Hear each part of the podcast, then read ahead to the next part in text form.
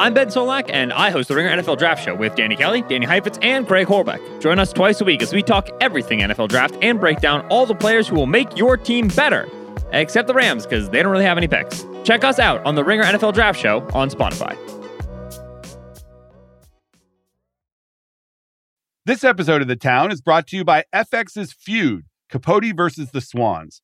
The second installment in Ryan Murphy's Feud anthology tells the story of acclaimed writer Truman Capote, once a confidant to society's most elite women, whom he nicknamed the Swans. Starring Naomi Watts, Diane Lane, Chloe Sevigny, Calista Flockhart, Demi Moore, Molly Ringwald, and Tom Hollander. For your Emmy consideration, visit fxnetworks.com slash FYC. This episode is brought to you by Netflix, presenting The Crown, as the beloved series bids farewell. Deserving of praise on every level, says New York Magazine. Throughout its groundbreaking six season run, The Crown has featured three different casts, earned 273 award nominations, and secured 70 award wins, including Outstanding Drama Series. Critics rave, The Crown secures its place in the pantheon of television history. From creator and writer Peter Morgan, the final season stars Imelda Staunton, Dominic West, and SAG Award winner Elizabeth Debicki, the Crown for your Emmy consideration in all categories. It is Thursday, April 6th. Have you been following this battle between Disney and the governor of Florida, Ron DeSantis? It's pretty wild, billions of dollars at stake. It all stems from Disney's opposition to this so called Don't Say Gay bill, restricting discussion of sexual orientation in classrooms. If you haven't followed it, DeSantis wanted to punish Disney and, of course, get himself on Fox News to plug his likely run for president. So he first tried to eliminate an improvement district that Disney has relied on for 50 years. It's this quasi governmental entity they established to control and develop and manage the land that Walt Disney World sits on. That would have shifted the tax burden to his constituents. So DeSantis then got the state legislature to eliminate Reedy Creek, which Disney controlled, and replace it with something called Central Florida Tourism Oversight District and a new board filled with his cronies and political backers. But right before the Disney board ceded control, they stripped the new board of pretty much all its powers except to maintain the roads and basic infrastructure until what it said was at least 21 years after the death of the last survivor of the descendants of King Charles III, King of England. Uh, we'll get to that language and why they use that specific wording. They did so in a public hearing, not in some secret backroom. Still, DeSantis was understandably furious, and he called for an investigation to see if any laws were broken. Then on Tuesday, at the Disney annual shareholder meeting, Iger fired back. He said DeSantis was trying to, quote, punish a company for its exercise of a constitutional right, end quote. He said it's, quote, not just anti business, but it sounds anti Florida, end quote. So that's where we are. Why does this matter? Well, besides being the largest employer in Florida, Disney plans to invest $17 billion in the state in the next decade. Waging war with a powerful politician, especially one who is clearly running for president, carries pretty big risks for the world's largest entertainment company, one that pretty meticulously tries to remain neutral on politics to not offend its customers. So today, to discuss, I asked Tara Palmeri of Puck to come on the show. She covers politics. She writes a newsletter with some colleagues called The Best and the Brightest. She's been writing about DeSantis. She's got insights into how this might all play out, the business and political ramifications, and who ultimately wins between Disney and the governor of Florida. From The Ringer and Puck, I'm Matt Belloni, and this is The Town. All right, we are here with Tara Palmeri. She is a senior political correspondent at Puck, where I work, and she has covered the Ron DeSantis presidential quasi campaign very closely. Welcome, Tara. Thanks for having me, Matt. So, I wanted to bring you on because this Disney versus DeSantis thing has been ratcheted up this week. Uh, we thought it was gone. We thought Disney pulled a fast one on DeSantis, but he is not going to let this go. He called for the investigation this week. And then Bob Iger responded. And this is now a full on war. And I, from my perspective, it seems like Iger is winning this war. He didn't start it. Chapek, Bob Chapek started this by getting involved in the whole don't say gay controversy. And we've covered that in the past on this show. But Iger inherited it And it seems like he is kind of playing DeSantis. What is the view from the political world on this subject? You're right. Chapek started it and Iger seems to be finishing it. And he's being much more aggressive than Chapek was, in my opinion, and in the p- opinion of a lot of political insiders um, in Florida and around DeSantis. And some are interpreting it as a sign of DeSantis's weakness and the fact that he's politically starting to slip um, in the polls. You know, his wobbling on Ukraine. He's tangled in a bunch of other investigations because of his haphazard way of handling these kind of stunty political operations, like the migrants that he shipped to Martha's Vineyard. Now, the Treasury Department is investigating whether he misused COVID funds. They filed the migrants filed a class action lawsuit against him. So he's really good at like getting the press with his political stunts, but not the follow through. And I think that's what you saw with Disney. And I just think in this case, you know, Chapek didn't really take DeSantis head on, but you're seeing it from Iger, calling it anti business, anti Florida.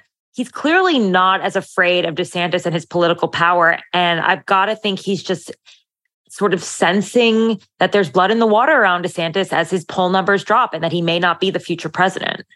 Well, Iger also brings to the table a lot of built up credibility and cachet on these issues. He has the gravitas; people know who he who he is, and I, I feel like he sees the end game here.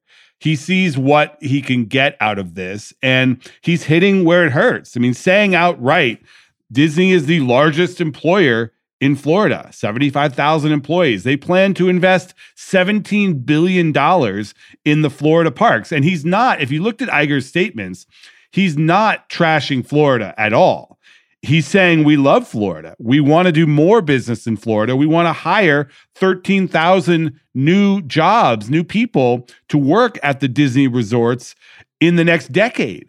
And it really is putting DeSantis on the defensive there because he's having to at least have his constituents see these numbers and maybe question like what wait what are we doing here why are we going to war with this company that brings so much business to our state and millions of visitors every year like what are we doing again yeah i mean you know that it's a you know red meat political topic that DeSantis can talk about in a primary election, right? It plays really well in a GOP primary. Yeah, woke corporation. We are anti, this is where woke goes to die in Florida. Totally. It works. But like he's taking it even a step further. Just yesterday, the legislature passed a six week abortion ban and he's expected to sign it. They also just passed a permitless concealed carry. I mean, Florida is one of the few states in America where you don't need a permit to conceal carry a gun. And these are all sort of red meat issues that Ron DeSantis is embracing. I think he signed that one yesterday and he's expected to sign the six week six week abortion ban because he's all he's doing is playing into this GOP base, the Trump voter that he needs to win and be the nominee and go into a general election where all of these positions are largely unpopular with women in the suburbs that decide elections. Like the mothers in Lansing, Michigan do not like these gun laws changing or the six week abortion ban. And he just seems to be so focused on the primary and even this war with Disney. And it might come back to bite him. If he remains governor of Florida, he could end up leaving like a lot of governors who run for president and forget their jobs, what their job is all about. They end up leaving with low uh, approval numbers. And, you know, this is his second term. Yeah. You know who else doesn't love all of those radical positions are the moms that walk around Disney World. And it's an interesting kind of show of force here from Disney and what they're doing because uh, you can you could just feel it in the the way they're reacting.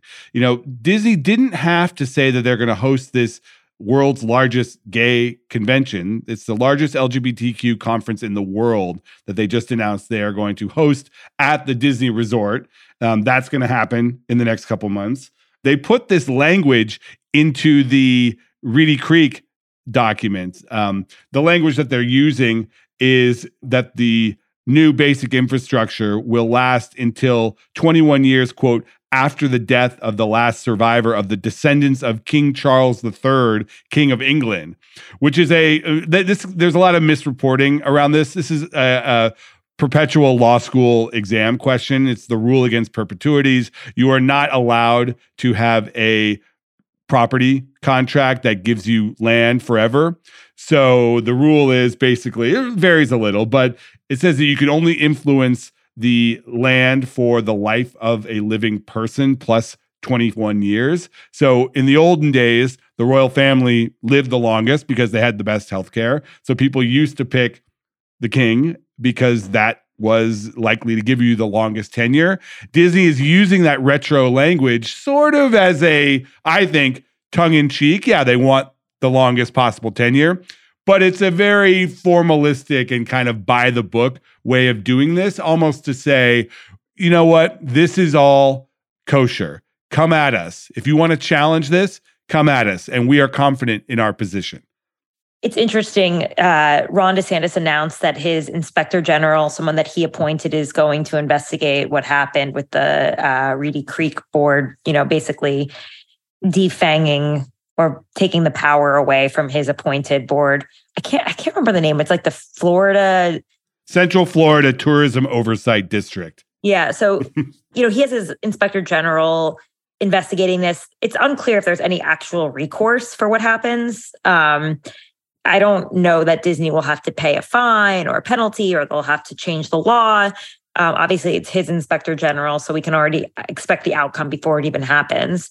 He says there's criminal, perhaps criminal charges.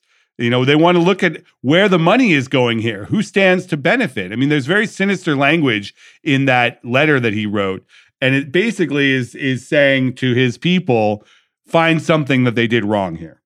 Exactly. So he's at war. But you know, a lot of political insiders just think that Ron DeSantis got snookered for the same reason that I mentioned earlier, where they're really good at these political stunts, but they're not really good at the follow through after the execution, like the migrants that they shipped. In this case, I just did an interview with Peter Schorsch, who's a consultant and media guy down here in Florida. He's been following DeSantis really closely. And he said, you know, why wasn't an intern just checking to see what filings came down in Reedy Creek so that they would know in advance that this had happened? Because he was completely flat footed.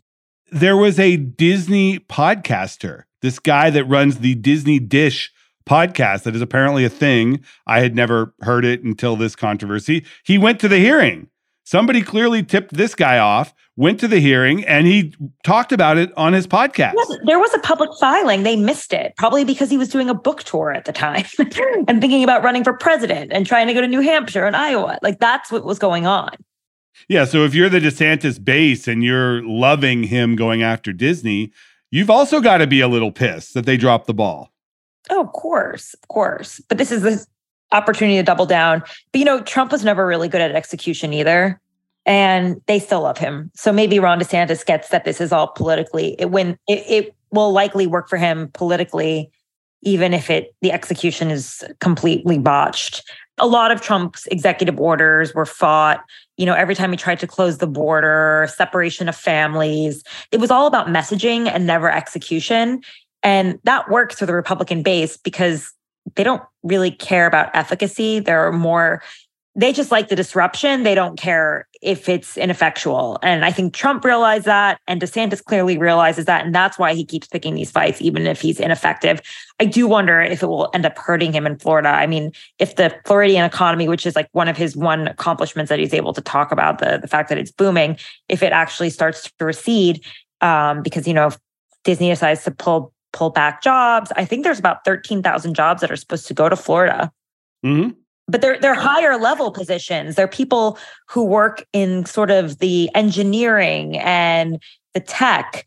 And these are probably people coming from Burbank. You think they want to move to Florida?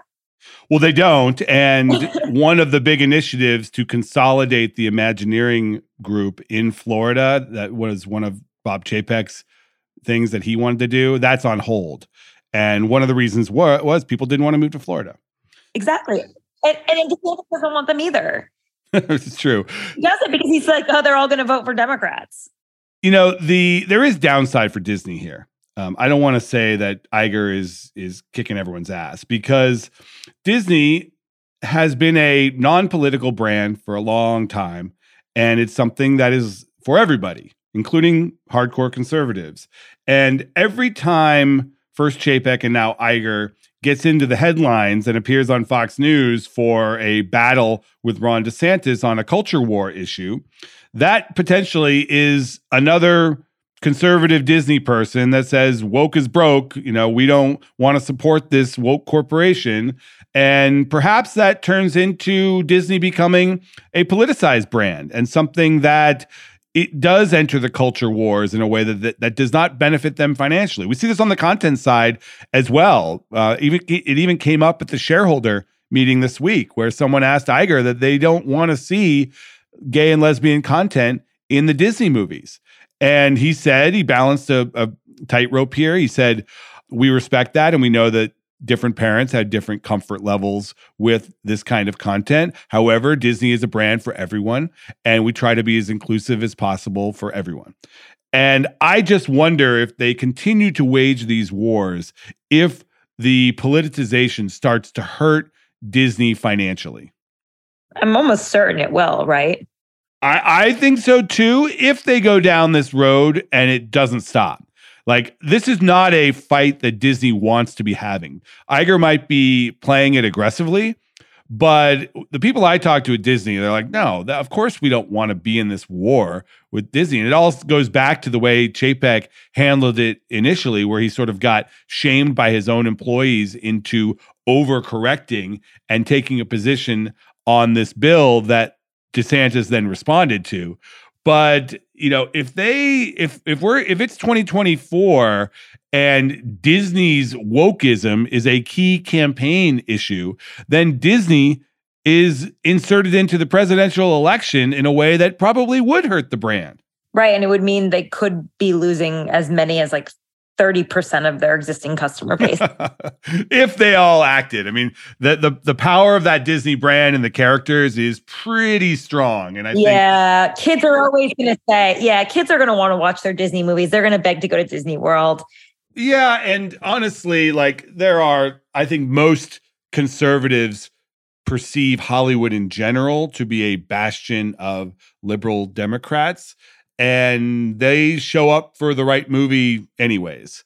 Um, they may not like or tune into award shows like they once did, uh, but they still will support the movies if it appeals to them. And I feel like Disney feels at least that they can go to war with DeSantis on this issue and still maintain that customer base. But it's a really dicey situation.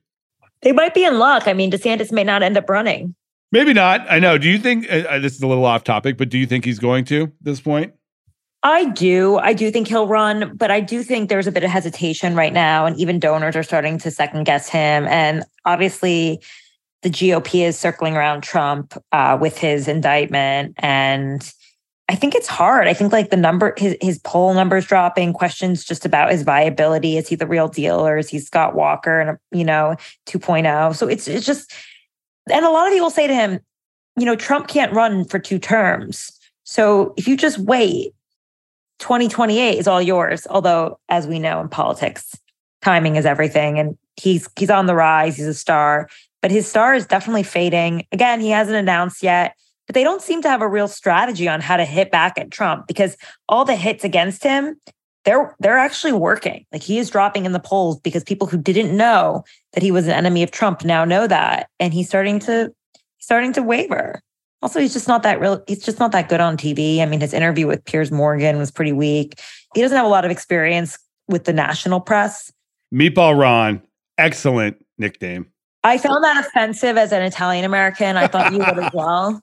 As an Italian American, I find it hilarious. I uh yeah, that Trump still got it. He still got the the nickname thing. Much better than DeSanctimonious. Are you kidding me? Like I, I I don't even I can't even say that. Um, you know, Iger Iger really thought about running for president. Um, he was goaded on by I think some of his yes men and handlers into thinking that he had a real shot and he might be uh, palatable to Democratic voters nationwide. I don't think that would have ever gone anywhere. I think that, you know, as much experience as he has as the CEO of Disney politics is a rough sport and he's very press sensitive. He doesn't like when he's written about in a way that he doesn't like. And the first time they came after him or his family or some of the things that Disney has done in China, like it would have it would have really gotten to him. Yeah, don't bother. you know, if you got to be able to handle the press, although not that any of them really handle it that well. This episode is brought to you by Netflix, presenting The Crown as the beloved series bids farewell. Deserving of praise on every level, says New York Magazine. Throughout its groundbreaking six season run, The Crown has featured three different casts, earned 273 award nominations, and secured 70 award wins, including Outstanding Drama Series. Critics rave The Crown secures its place in the pantheon of television history. From creator and writer Peter Morgan, the final season stars Imelda Staunton, Dominic West, and SAG Award winner Elizabeth Debicki. The Crown for your Emmy consideration in all categories. This episode is brought to you by Jiffy Lube.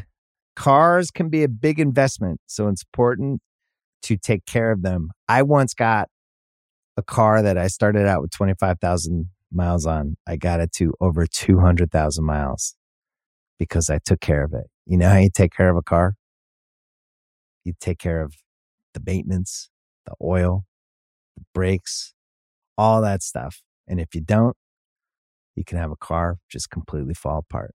When your car needs maintenance, head to Jiffy Lube. They provide automotive excellence at speed. Get your oil change, brakes checked, tons of other multi care services. It's all done by expertly trained technicians who actually care about taking care of you and your car. Jiffy Lube, car more. To find coupons and start an instant online estimate, visit jiffylube.com. So, how does this end? How does this end with DeSantis and Disney? Do they both get what they want out of this and then drop it? Does this lead, does this drag on for years?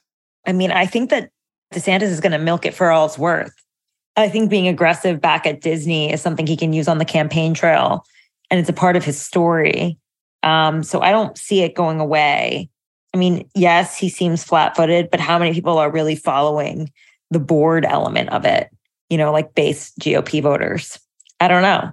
They might just like hearing DeSantis attacking Disney, not really understanding that the board that he instituted has no power because he got snookered. It's a bit more yeah. nuanced. It's a business story. I don't know that it necessarily is a political story, but the story of how DeSantis is taking on Disney, my IG is investigating them for crimes, and right. nobody cares. Once you're talking about the nuance and the details, I think you've already lost. Yeah, but it could it could proceed on one level politically, and then on another level business wise, and Disney will be focused, I I think, on that second part just to make sure that they maintain their financial interests in the state. Oh, absolutely. Uh, which, which will outlast DeSantis for sure. Exactly. And I think if DeSantis ends up not running for president or he has a very short campaign, then he's going to be stuck with the Disney problem that he's got to clean up. Yeah. Or he could be president and all of a sudden, you know, it's illegal to go to Disney World. oh my God. Executive order number one no Mickey Mouse here's the thing though if he did run in 2028 if he stood down and he, he decide, if he decides to stand down and he runs in 2028 instead of 2024 this disney problem is a bigger issue i think because we'll you'll actually see the fruit of it and the economic impact on florida and the story will have evolved and it will be the full story by 2028 and it might not be the story that DeSantis wants to tell no he took on disney sacrificed a bunch of jobs and lost that could be the story Exactly. And by then, he won't be in the governor's mansion anymore. He won't have the press, the bully pulpit. He'll be two years out of office, trying to run in 2028. There'll be some new red meat warrior star, and he'll have a story about how he tried to take on Disney, but it didn't really work out for him. Or maybe Meatball Ron coming to theaters 2026. Disney, an, an all new Disney production. He's a, he'll be like a, a sort of somewhat adorable dog, or maybe the villain.